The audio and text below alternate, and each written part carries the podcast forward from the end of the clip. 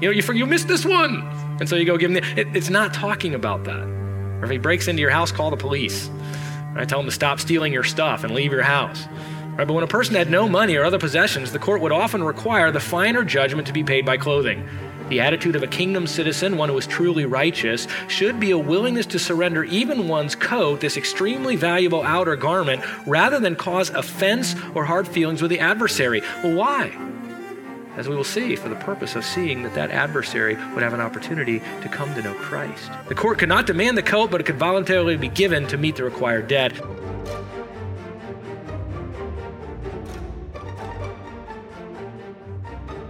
Hello, and welcome again to Grace Maryville Weekly, which is a podcast ministry of Grace Community Church located in downtown Maryville, Tennessee.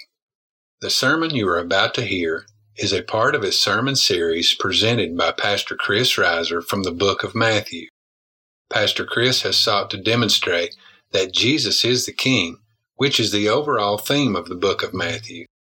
It is our goal to provide messages on Monday and Friday weekly from the pulpit at Grace Community Church to equip the saints for the work of ministry and to call everyone to repent and believe.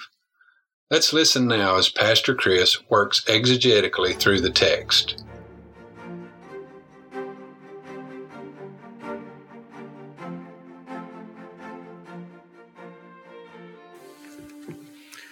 Please open in your Bibles to Matthew chapter 5.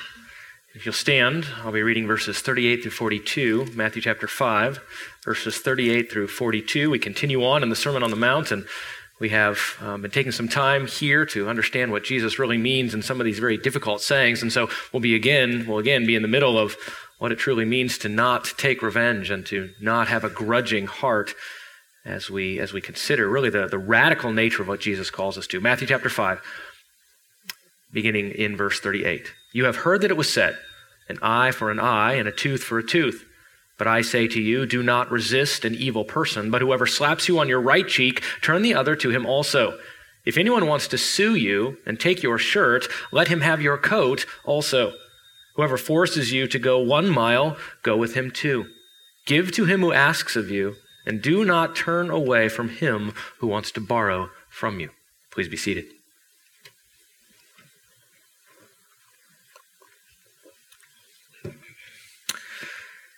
Now, the United States legal system seeks to ensure that every American who feels that they have been injured or victimized is able to seek justice through the court system. Well, this is a noble and generally necessary protection, but in recent decades, as you are well aware, the United States has earned the nickname as the most litigious society, in part due to the major increases in lawsuits involving everything from hot spilled coffee to neighbors' disputes. In fact, Americans spend more in civil litigation than any other industrialized country, twice as much on litigation as they spend on new automobiles. Now, why the disparity? Why America and not other countries doing this? Well, one of the reasons is the incentives to sue, which Americans have plenty. You see, in the European legal system, the loser in a suit usually has to pay a large uh, portion of the winner's legal fees. In America, each party pays their own. So, simply speaking, in America, there is nothing to lose. Now, as of 2006, and I was looking at some statistics even more recently, these hold to be about the same. There were over 1 million lawyers in the United States, according to the American Bar Association, more per capita than any other country. As the number of lawyers has increased, so has the number of civil claims. Right? They are up significantly over the past 10 years. 16 million civil suits were filed in the courts in 2002. About 15 million were filed last year frivolous lawsuits are, uh, alone are said to cost the United States about $200 billion a year. And all of these potentially unwarranted claims have an effect on how Americans view the legal system. Trial lawyers earned an estimated 40 billion in lawsuit awards in 2002. Now, these are things that you're probably well aware of, at least to some degree. And as I was looking through, just considering the nature of, our, of, of the litigation that goes on out there, there's something called the Stella Awards. You might be aware of those. That's the award that is given to the top 10 awards given to the most ridiculous lawsuits every year. Now, you need to be careful. A lot of those are urban legend. All right, so you read them and they didn't really happen. Somebody made them up and it sounds funny. And so they put it on the internet and then people not, that aren't doing good research, they just grab those and say this was an actual lawsuit when it isn't. However, the, re- the, the, lawsuit that started all of that certainly is a real lawsuit. It's called the Stellas. They're called the Stellas because one Stella Liebeck in 1992, you might remember this, she was 79 years old. She spilled a cup of none other than McDonald's coffee on her own lap. She burned herself, and a New Mexico jury awarded her $2.9 million in damages. Now, that was later reduced to about 640,000. Oh, that's much better. And so, really, coming stemming out of that, kind of a you know, then the, Stella Awards came, and so it, it, just seems that more and more ridiculous lawsuits are being piled one upon the other. One of the more recent ones, uh, and perhaps will strike home for some of you, there was a woman who sued Disney for 250 million, claiming that the movie Frozen had actually stolen her life's story. If that were actually true, I'm not sure you would want to sue for that. But nonetheless, these are the kinds of things that go on. You might be thinking, well, that's ridiculous. How could that possibly happen? Before we're too quick to judge even some of these more ridiculous lawsuits, we need to remember, we need to consider the nature of our own hearts that when our rights are attacked, especially in relationship to our money, our security, or our possessions, we are quick to grow anxious and angry. And this is particularly true when someone uses the legal system, that which is supposed to determine what is right and fair, in an unfair way. But as citizens of the kingdom, we do not need to be fearful or vengeful when our rights and our security are threatened, for we have a king who always does justice and who always provides for our needs. So, what we'll see this morning is that the kingdom citizen is able to exercise grace, humility, and generosity, even in the midst of legal oppression, because he is confident in God's righteous judgment, present provision, and eternal reward. Again, the kingdom citizen is able to exercise grace, humility, and generosity even in the midst of legal oppression because he is confident in God's righteous judgment, present provision, and eternal reward. Perhaps we could say it this way When you are fully satisfied with the righteous provision of God, you will be able to offer not only your shirt, but also your coat. Well, as we consider the nature of what is going on in Matthew chapter 5, remember that what Jesus is doing, he's first laid out what it means to be in the kingdom, as he, we, we began with the Beatitudes in Matthew 5, the, the heart attitudes necessary to enter into the kingdom that God provides and then also what it means to, to reflect the nature of the kingdom, and that is to live a life of righteousness. And he began by telling the, the, the gathered audience that their righteousness needed to surpass that of the scribes and Pharisees. He began working through a whole series of, of relationships of how the Pharisees dealt with personal righteousness in a legalistic external fashion, and Jesus bringing the proper corrective to their misunderstanding of the Old Testament law and Old Testament principles by fulfilling it, by, by, by filling out what we are supposed to do as New Testament believers. And we're in the middle of Jesus' teaching on personal justice. You remember that the, the uh, Pharisees had, had taught uh, properly, in one sense, they'd taken the Old Testament principle, an eye for an eye, which is really a just law, a merciful law, preventative law. It's not a law of retribution in the sense that uh, some, some angry Old Testament God uh, gave a law that if someone takes out your eye, well, you better go get theirs. In fact, that's how the Pharisees taught it. They took this law, which was to pre- prevent uh, charges or, or prevent crimes from being uh, judged too harshly he, this law was designed so that it would, it would bring the proper kind of punishment. Well, the Pharisees had perverted this from a law for society really to a law of personal revenge. They wanted to nurse personal grudges. They, uh, they wanted to provide essentially incentive for personal revenge. And so Jesus says what? They, you have heard that it was said, an eye for an eye, he says in verse 38, but I say to you, do not resist an evil person. So in Jesus' teaching on personal justice, he's not undoing that Old Testament principle. Properly applied, it is still the basis of our own legal system. That the punishment matches the crime. But Jesus says, in relationship to, to personal offenses, most specifically, that you are not, the, the foundational principle is that you are not to resist an evil person. And we talked about all that that does not mean. But remember that what it does mean is this we don't return evil for evil.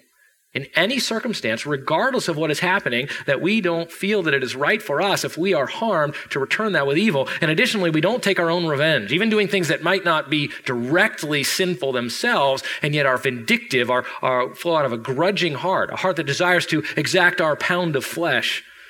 So we don't return evil for evil or insult, or, or uh, we don't, and we don't take our own revenge. But then Jesus gives four examples four pra- very practical examples of how we not only how we go beyond simply not returning evil for evil or not taking our own revenge to actually give a blessing to actually do that which is good and right in light of our being treated as evil and we looked at romans chapter 12 which essentially gives the basic principle that we overcome evil with good and two weeks ago we looked at the first practical illustration that Jesus gives in verse 39 when he says, But whoever slaps you on the right cheek, turn the other to him. And we talked about again what that does not mean because it has been so misused and misunderstood. It doesn't mean that we aren't allowed to pursue self defense. It doesn't mean that there is no, we cannot have in our legal system capital punishment. It doesn't mean that we have to be pacifists, that we could never, uh, with, with the government, take up the sword against that which is evil. But what it does mean is this that we are to be at peace with all men. That is when someone insults us. And that's what verse 39 is all about. It's not about a physical harm per se, the slapping on the cheek. Remember that, that was a, that was a backhand across the cheek is what the text describes. The ultimate insult in Jewish society. And so we deal with personal insults by remaining at peace. Someone has broken peace with us through this insult. They've, they've attacked our character. They've, they've ruined our reputation. And instead of getting angry and vindictive, we choose to seek peace with them, turning the other cheek, essentially to stay in the relationship, to be willing to take the insults that will certainly come and continue to pursue, as Romans 12 says, being at peace with all men, not having a heart of anger, frustration, or, or enmity towards someone who has harmed us. But then, even further than that, this idea, again, of turning the cheek is that you, you stay in the relationship to the extent that you try to bring resolution. That you aren't running from the relationship the moment that you are insulted. Instead, you are staying there to bring peace, but to go further than that, to actually be a blessing. And if that person will not be at peace with you, the Bible says that you are to continue to give, and not just go to the point of, well, all right, I'm okay in my heart towards you. And it's so easy for us to fool ourselves in that, isn't it? And so the Bible says you, you need to go beyond that to actually demonstrate that your heart is one of peace towards another person. You are to give your enemy what? Food and drink. You are to seek ways to provide for the one who insulted you, the one who is your enemy. You are to overcome their evil with, with, with proactive good. And that's when you have been insulted to the deepest degree. Now, I pray that you've been practicing that. But there are very few things that are more challenging when we are, when we are insulted, when our, when, our, when our character is assaulted. Well, now we're going to move to the second practical application in verse 40. Jesus says, if anyone wants to sue you and take your shirt, let him have your coat also. So he moves from personal insult essentially to legal insult or legal oppression. And of course, just with the statistics that I read, even in our own country, we understand that this is incredibly common. It may not have happened to you directly, but it might, and it probably has happened to someone that you know, where the legal system was used against them in some kind of vindictive or retributive way. That's essentially what's being described here. Someone is upset, they're angry, and so they use the legal system to get at someone else. And what's in view here really is a, is a very poor person who has almost nothing. They have no money to repay or to pay in the legal system, so they're being sued for what? Literally, the shirt off their back.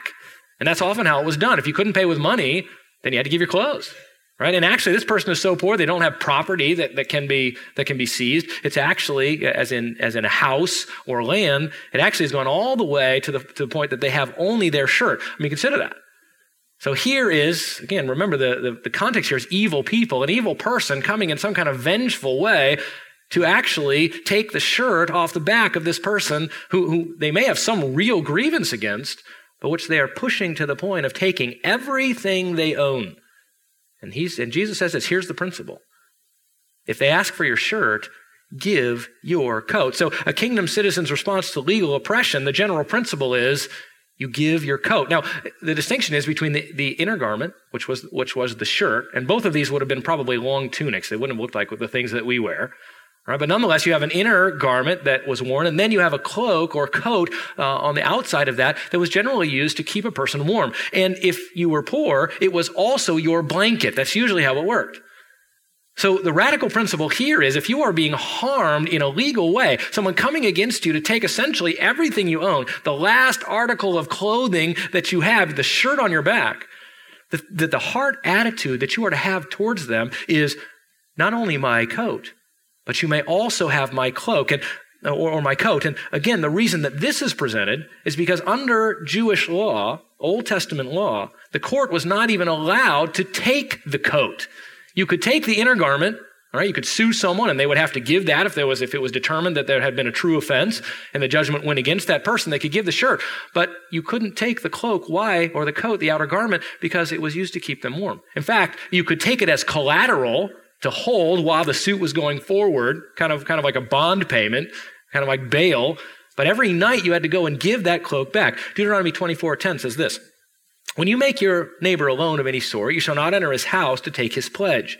You shall remain outside. The man to whom you make the loan shall bring the pledge out to you. If he is a poor man, you shall not sleep with his pledge. When the sun goes down, you shall surely return the pledge to him, that he may sleep in his cloak and bless you, and it will be righteousness for you before the Lord our God. Here in view a, a loan payment, but it was similarly regarded in legal matters. You could take the cloak for a period of time, right, to hold, but you had to give it back each at the end of each day, and you couldn't take it overall, that you couldn't take that outer garment because it was to be used for, for their very warmth at night. And so here we have the picture of really the ultimate offense. You got someone trying to take your shirt. They're not even allowed to take your clothes, but your, your heart is, is, has, is such a, a gracious desire in the midst of that that you would be willing to say, you know, you're trying to take everything from me. I'll give you the one thing you can't even take. Legally, you are pushing me to the edge. You're, taking me as far as you can possibly go legally, but I'm going to go further. I'll give you what you can't get. Can you imagine? Now, that might not have happened to you. But I would say that in nearly every personal, even back to the insults and other things, that having that kind of attitude is, is as we begin to view this, this vindictive legal action that is being done, I think our hearts rise up to say, how can this be? How could we, how would we be willing to do such a thing? And, and make no mistake, it's not only that the legal system was, has been uh, misused or certainly overused in our case. Turn to, or in our day, turn to Exodus 18. The very beginning of the establishment of the nation of Israel, you begin to see, and, and by the way, God set in place the legal system. I mean, it is right and good. We'll look at that in more detail. But right away, as the nation of Israel begins to form, as they are uh, at, uh, right before they go to Mount Sinai, and Moses is trying to oversee the people. In Exodus 18, we have a very fascinating story. Exodus 18, verse 12, Moses' father in law, Jethro, comes to visit him, and he took a burnt offering and sacrifices in Exodus uh, 18, verse 12. And he came with all the elders of Israel to eat a meal with Moses, the, uh, with Moses' father-in-law before God. It came about the next day that Moses sat to judge the people, and the people stood about Moses from morning till evening. Now, there's a lot of people, granted. All right, it's a couple million people. And yet, what is already going on? Moses has set himself up as the judge. He's the one who's supposed to bring the, you know, bring the verdicts for each of the things going on. Jethro shows up, and there's Moses. All he does all day is what? legal grievance after legal grievance after legal grievance, and he's trying to solve all of them. So from the very beginning, and this is the way people are, we always have grievances. We always have things that we hold against one another. Now, you remember what Moses' father in law says. He says, uh, he saw all verse 14 that he was doing for the people. He said, What is this thing you are doing for the people? When you sit alone as judge and all the people stand about you from morning till evening. Moses said to his father in law, The people come to me to inquire of God. He wasn't serving as a priest. They were coming to say, What would God do in this situation with this dispute that I have? Right? We need to know how God would render verdict on this. Verse 16, when they have a dispute, it comes to me. I judge between a man and his neighbor. I make known the statutes of God and his laws. And verse 17, Moses' father in law said to him, This thing is not good. You're going to get worn out. So he establishes judges. He says, Get 70 men that will help you do this thing. But I, I don't know, it doesn't tell us further on in the text. If I had to guess, I would say that after, right after they got the 70 judges, they needed 70 more, and probably 70 more. Because our ability to invent and to, and to take grievance is almost endless.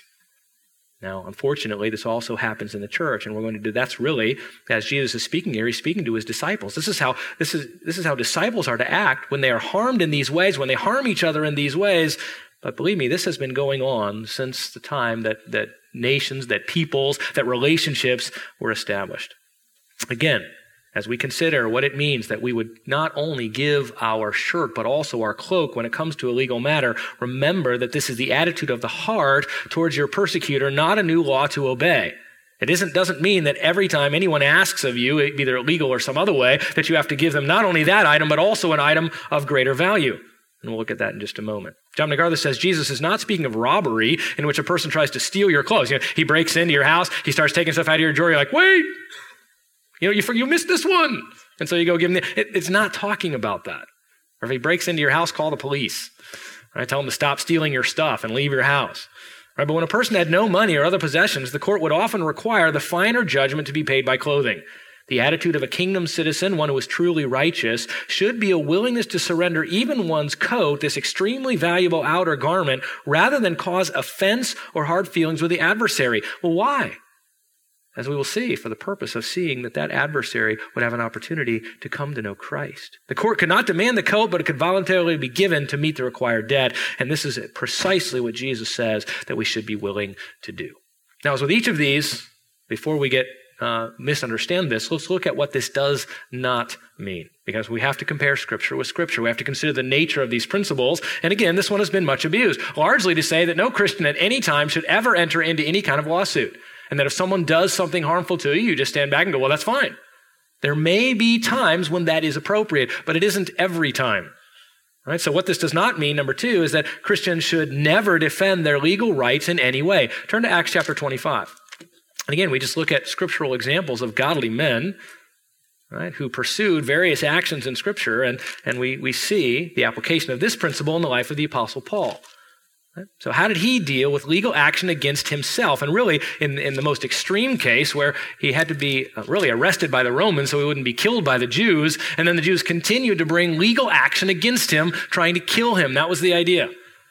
All right? They, they couldn't get at him under the Roman system, and so, or, or they couldn't get at, at Paul directly to kill him because the Roman judicial system was protecting him, which is interesting. But so they tried to come legally to get him to a position where they could kill him. And in Acts chapter 25, Paul has Paul is in prison. He's in, in Caesarea. It says after he spent no more than eight to ten days among them. This is in this is 25 verse 6. He went down to Caesarea, and on the next day he took his seat. This is speaking of Festus who is the judge, essentially, the ruler, he took his seat on the tribunal and ordered Paul to be brought. And after Paul arrived, the Jews had come down from Jerusalem and they stood about him, bringing many serious charges against him, which they could not prove. We know they brought a lawyer down.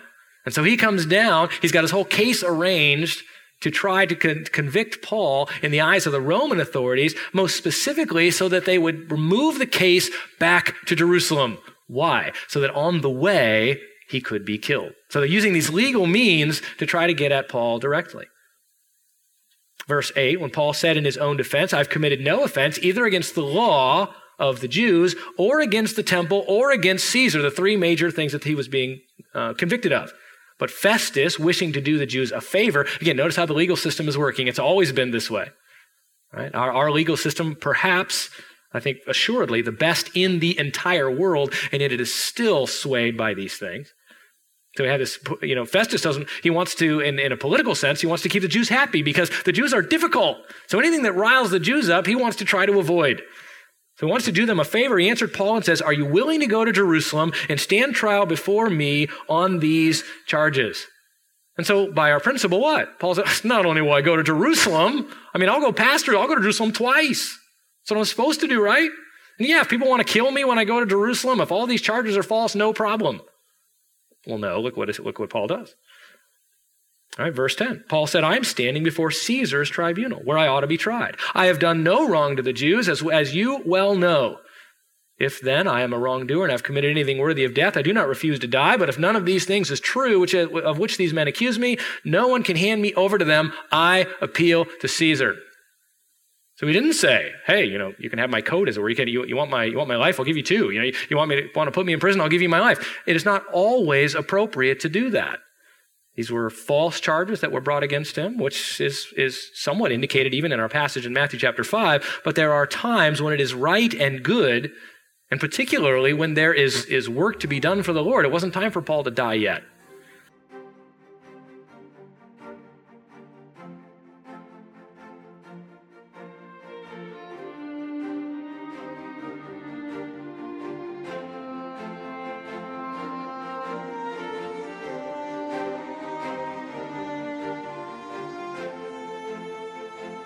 Thank you for joining us again on Grace Maryville Weekly. These messages are just a small collection of sermons that have been presented at Grace Community Church in downtown Maryville, Tennessee.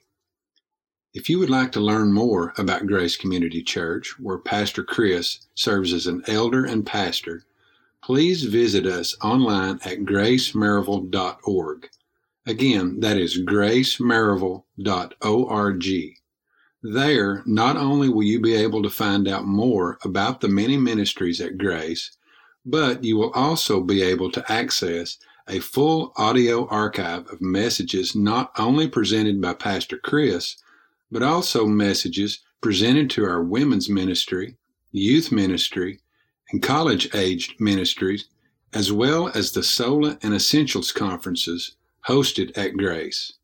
We invite you to visit us online, and we hope that you will join us again next time as Pastor Chris continues to exegetically work through the book of Matthew. Until then, remember that Jesus is the King, and the time is fulfilled, and the kingdom of God is at hand. Repent and believe in the gospel of Jesus Christ.